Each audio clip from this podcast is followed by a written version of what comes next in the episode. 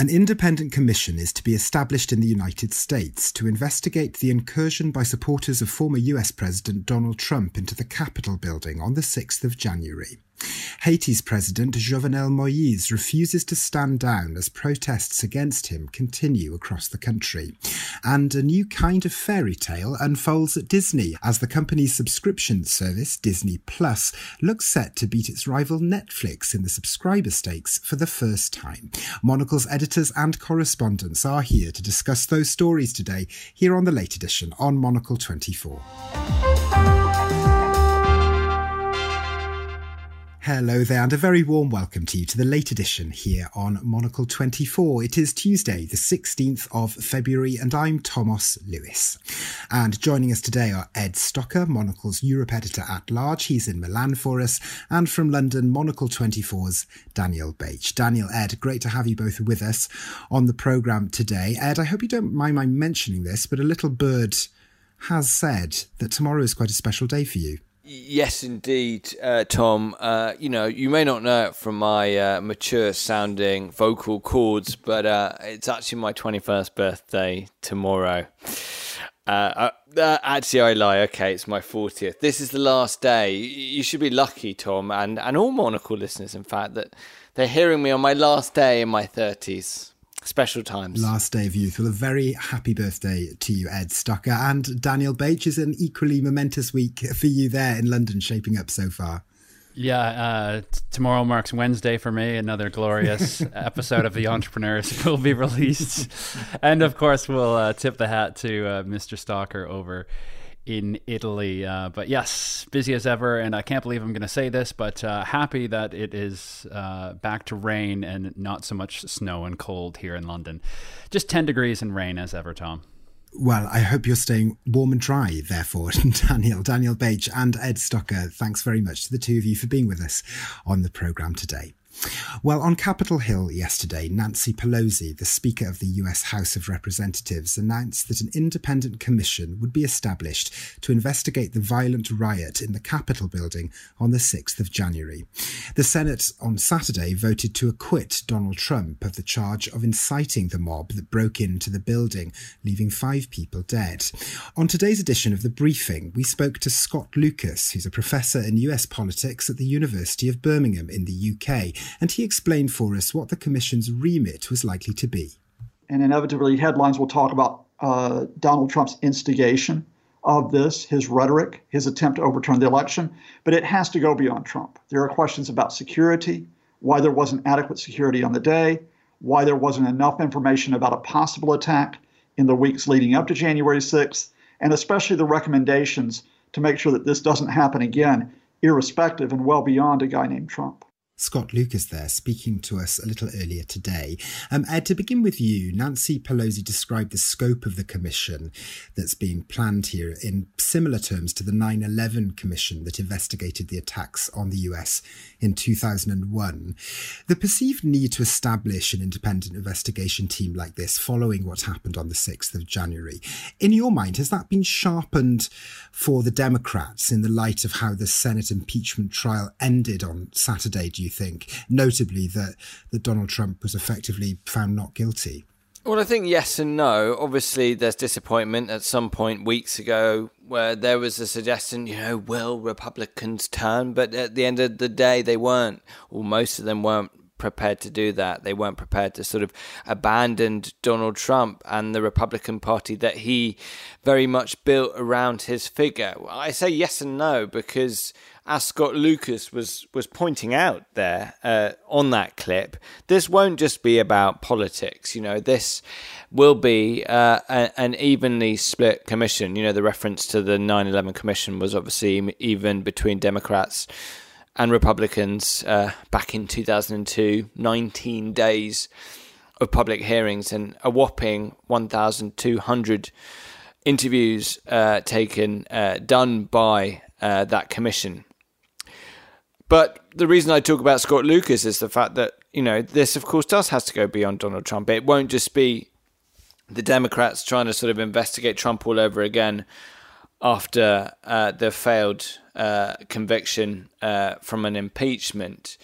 Because whether or not you believe that Donald Trump incited the violence and that mob, there were serious shortcomings that, as again Lucas said, do go beyond Donald Trump. There were question marks over why the National Guard was so slow to deploy. And the point of all these commissions, and you know, we've seen them in so many different countries, and opinions always tend to be divided really once they finish their job as to how effective they have been. We've seen them everywhere from Rwanda to Chile to one I remember from my childhood, of course, South Africa, when you saw victims questioning perpetrators of crimes. Of course, we're not going to see anything quite as dramatic in this commission. But we'll, we'll, there'll need to be important questions to, to, to make sure that something like this doesn't happen. What's certainly true is that this is established, you know, this is something that had never happened before. And so, in order for it to avoid it happening again, important questions will need to be answered, and we'll need to know why forces were unprepared. And so, hopefully, it won't just descend into Democrat versus Republican. The whole point is that it will be an impartial, both sides together on this one. Obviously, when we talk about the 9 11 Commission, there is a bit of a difference. And the difference is that, you know, back then, you know, you know it was an attack on American soil. Uh, there was a feeling of patriotism. The country was united. There was a common sense of a foreign, if you like, evil. And obviously, this is a very different case because uh, opinions are still so split on the figure of Donald Trump. But just to finish, what I'd say is if this commission is going to be successful, they're going to somehow have to get the people within the commission are going to somehow uh, ha- have to get beyond the figure of Donald Trump and uh, be able to come together to answer some of those deeper questions about security going forward, Tom. And Daniel, as Ed touched on there, how effective do you think, very broadly speaking, commissions such as these tend to be? These bodies tasked with getting to the truth of a big national moment of consequence. Is it possible, do you think, to speak in broad terms about the effectiveness of these kind of commissions as a whole? Or does it really depend on the specifics of the case being examined? I think it depends on the case, certainly, Tomas. But at the same time, I think what can be said about many commissions, and, and Ed touched on a, a number of them there, is that it gives an independent body time to digest and investigate things further, which, no matter what the outcome is, uh, allows sort of uh, the public, which is the most important thing, to more better understand sort of things that happen. You know, you think of uh, big plane crashes uh, in in past. Perhaps there aren't uh, criminal charges that come of that or, or, or justice, but it allows uh, for some healing, allows for some understanding, it allows for recommendations to be given to transport safety boards. Let's say if we're talking uh, about things like uh, historical action. Ed touched on the Truth and Reconciliation Commission in South Africa, of course, just uh, a couple of years ago in Canada, we wrapped up our own Truth and Reconciliation Commission, which looked at the consequences, uh, legacy of residential schools, which it's almost amazing to say this, Tomas, but I didn't learn about these happenings in residential schools and, and the very sad history of a lot of indigenous peoples in our country until I was a history major in university. This wasn't something that was taught in social studies classes, uh, as they're known in Canada, history classes for children. It just is not something I knew about whatsoever. And you look at the social uh, implications of that and what has happened to Indigenous people in Canada and there is a, a, cause and effect, absolutely, that I think many more people in Canada now understand. So I think these commissions, when they're separated from politics and, and there's not. Uh,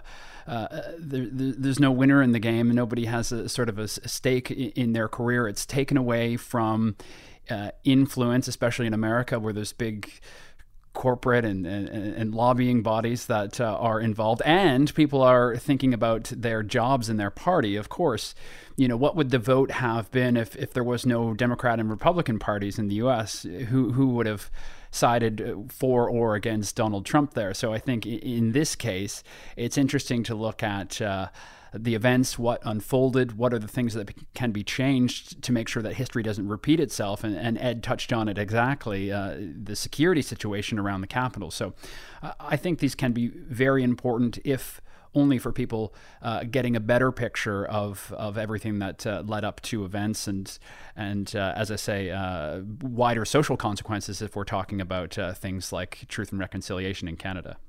Next, here on the late edition, protests have continued in Haiti in a standoff between the country's president, Jovenel Moise, and demonstrators who claim that his term ended on the 7th of February and that he's violating Haiti's constitution by remaining in office. President Moise disagrees. He's claimed that his term, which began in 2017, will end next February, an assertion that has been backed up by the US and by the United Nations. Ed, to begin with you, you have reported from Haiti for Monocle in the past. The current protests that are taking place there now, they haven't come from nowhere, have they? They're the latest flashpoint in a presidency that, to many Haitians now demonstrating, has had all the hallmarks of a, of a fledgling dictatorship. Please correct me if that's stating things a little strongly, but something that is something, of course, that Haiti has a pretty grim history with during the the 20th century, parts of it at least. Yeah, I mean, a really sad story. Obviously, you know, this is the poorest nation in the Western Hemisphere. Uh, over 60% of the country uh, lives in poverty. I've been there and reported uh, in 2012, two years after the earthquake, and I actually traveled overland from the Dominican Republic, which of course shares the same island with Haiti, and you just see the difference when you cross that border uh, two countries split uh, and, and, divided so different in terms of uh, politics, wealth, etc. Um, yes, it's had a, a sad, a very sad story. You know, I referenced the 2010 earthquake, which of course killed 200,000 people, and then after that, there was of course a cholera outbreak that was uh, brought to the country or, or, or basically spread uh, around the country uh, from a UN source, uh, according to reports.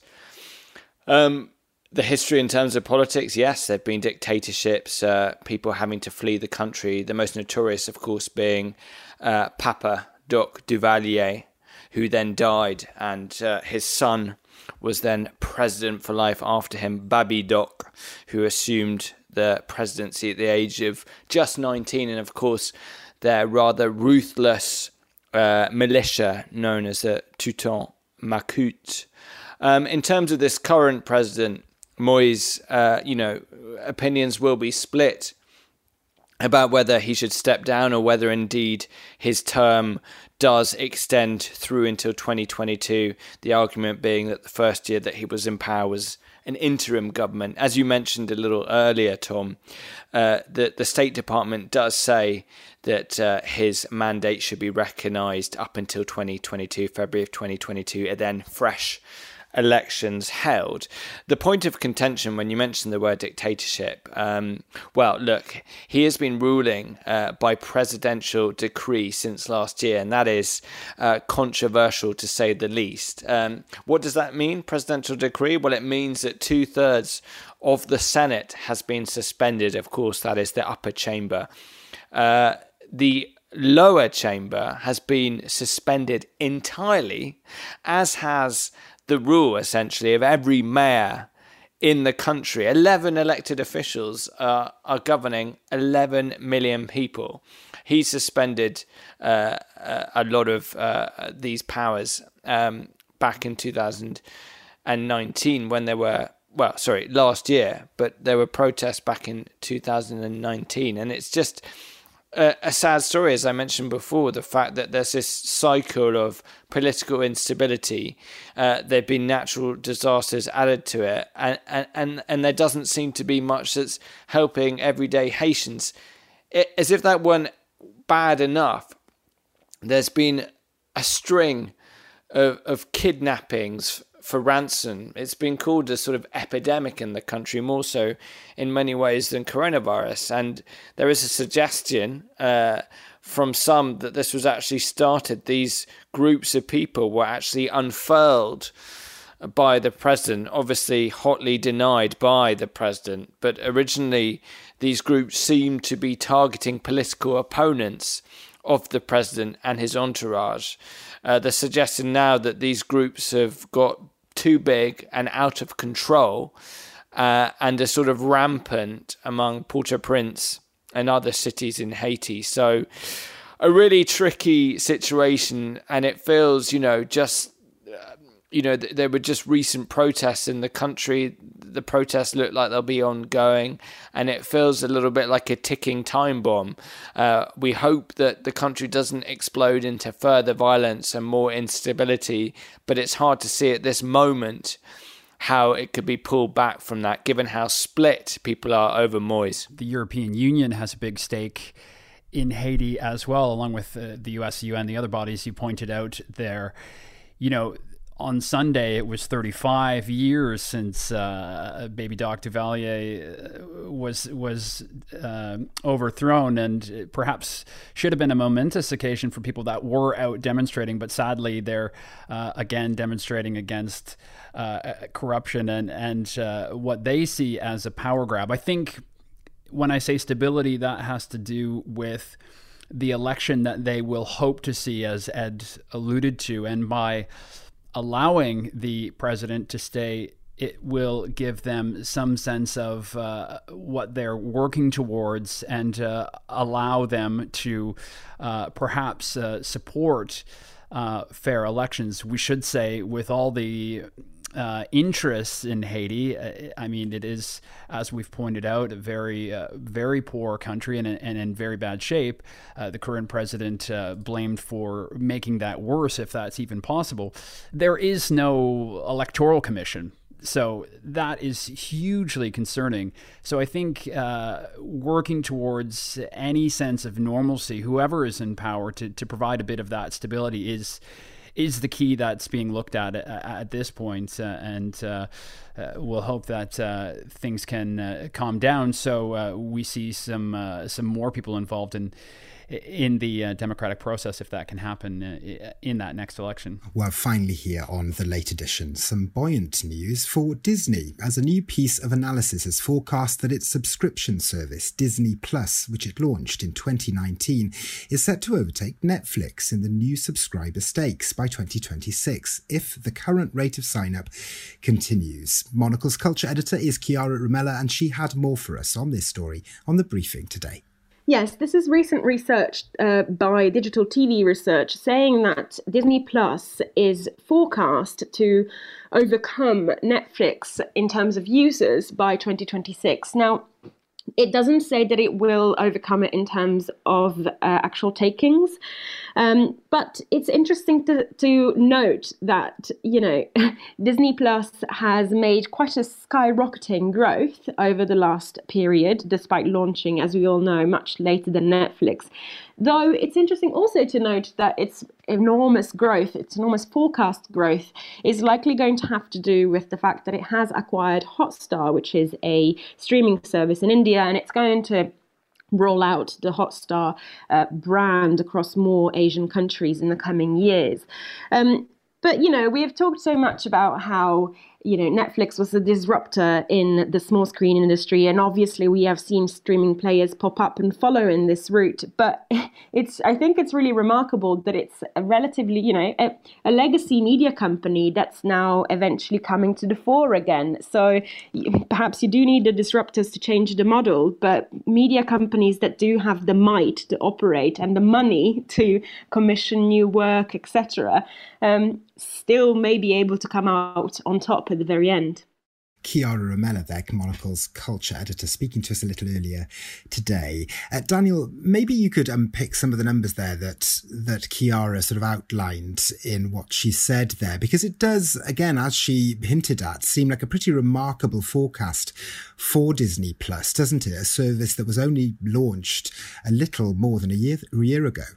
Yeah, I I think it's absolutely fascinating. I really enjoy watching this sector right now because it's just become so competitive. Obviously, Netflix has had a remarkable rise in recent years, and, and others have uh, begin to have uh, began to uh, catch up, or, or, perhaps going to surpass, as as we say here. But um, Disney is fascinating because, as was pointed out, it is a bit of a legacy brand there. But like any company, it needs to switch into gear and and and really change its offering if it's going to survive you know what these uh, streaming companies have now become is is content creators and and the new studios. So, you know, we we talked uh, yesterday on the briefing and today on the Globalist about uh, the world of cinema and and the the box office numbers. And the fact that people that are trying to go now aren't getting a chance to see new or big budget films because those are being held back. Well, it's incredible to see the, the, the, money and resources going to the shows that are that are on these services and a lot of the times exclusive. Amazon uh, Netflix uh, and now Disney have some incredible incredible exclusive uh, television and film. But I think of uh, what Disney is doing as I say, a lot like a, a, lot of other rising companies are doing at the moment, and not really thinking of as themselves in one category or another. Uh, I, I was thinking earlier today uh, about this, and uh, the idea of Disney thinking more like a tech company came up, and I love that idea because it tracks back and, and, actually has a good Disney connection. I uh, for the entrepreneurs interviewed the new new-ish CEO of Fender, which is a, a heritage uh, guitar company. They are a hardware company, right? But he comes he was the head of product for Disney beforehand as huge changes were going on there not just in the Disney Plus side streaming service but in the entire company as it reimagined itself and Fender has become a tech and content company as well because they know that the sort of market for hardware, which they have been in for 75 years, is is not going to really grow exponentially. But if they want to be a big player in other fields, well, then they have to use their brand and, and, switch gears and become more of a, a content media, full scale media brand, which is which is really interesting. So, you know, a lot of other uh, companies we could throw into this category as well. Apple doing the same, right? From hardware to really content and, and, and streaming as well. So, very competitive world, but uh, as I say, fascinating to watch, and uh, I, I'm, I'm very interested to see what happens next. And Ed, Chiara, and Daniel both make good points, don't they? That the word disruptor has become a pretty common part of our vocabulary. But here we have a company like Disney, a legacy uh, outfit, posting a real contest with those who disrupted the, the broadcasting landscape, the, the production landscape in the first place. Yeah, and really the first sort of uh, of those uh, traditional companies to really do that. I think it's interesting because uh, they don't have that many new shows. They're drawing on the fact that they have such an epic back catalogue of, of content for the moment. And I think something else that's worth pointing out is price point because it's a lot cheaper to get Disney Plus than it is to get Netflix.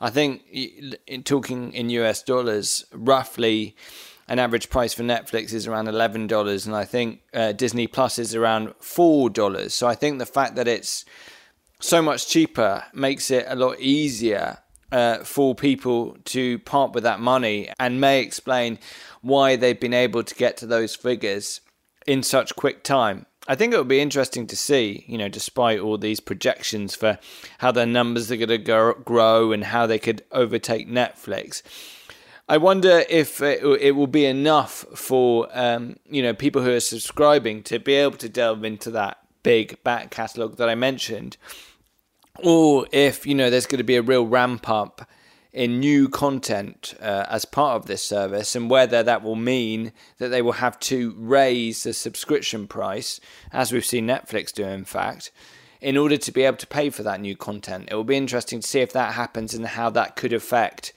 uh, the new numbers going forward?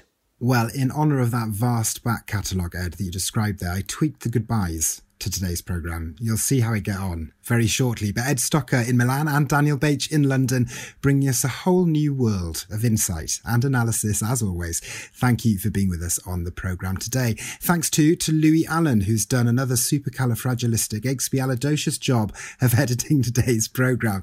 The late edition Circle of Life rolls ahead to the same time tomorrow, and I do hope you'll be our guest then. I'm Thomas Lewis. Thank you very much for listening, and we'll see you tomorrow. Bye.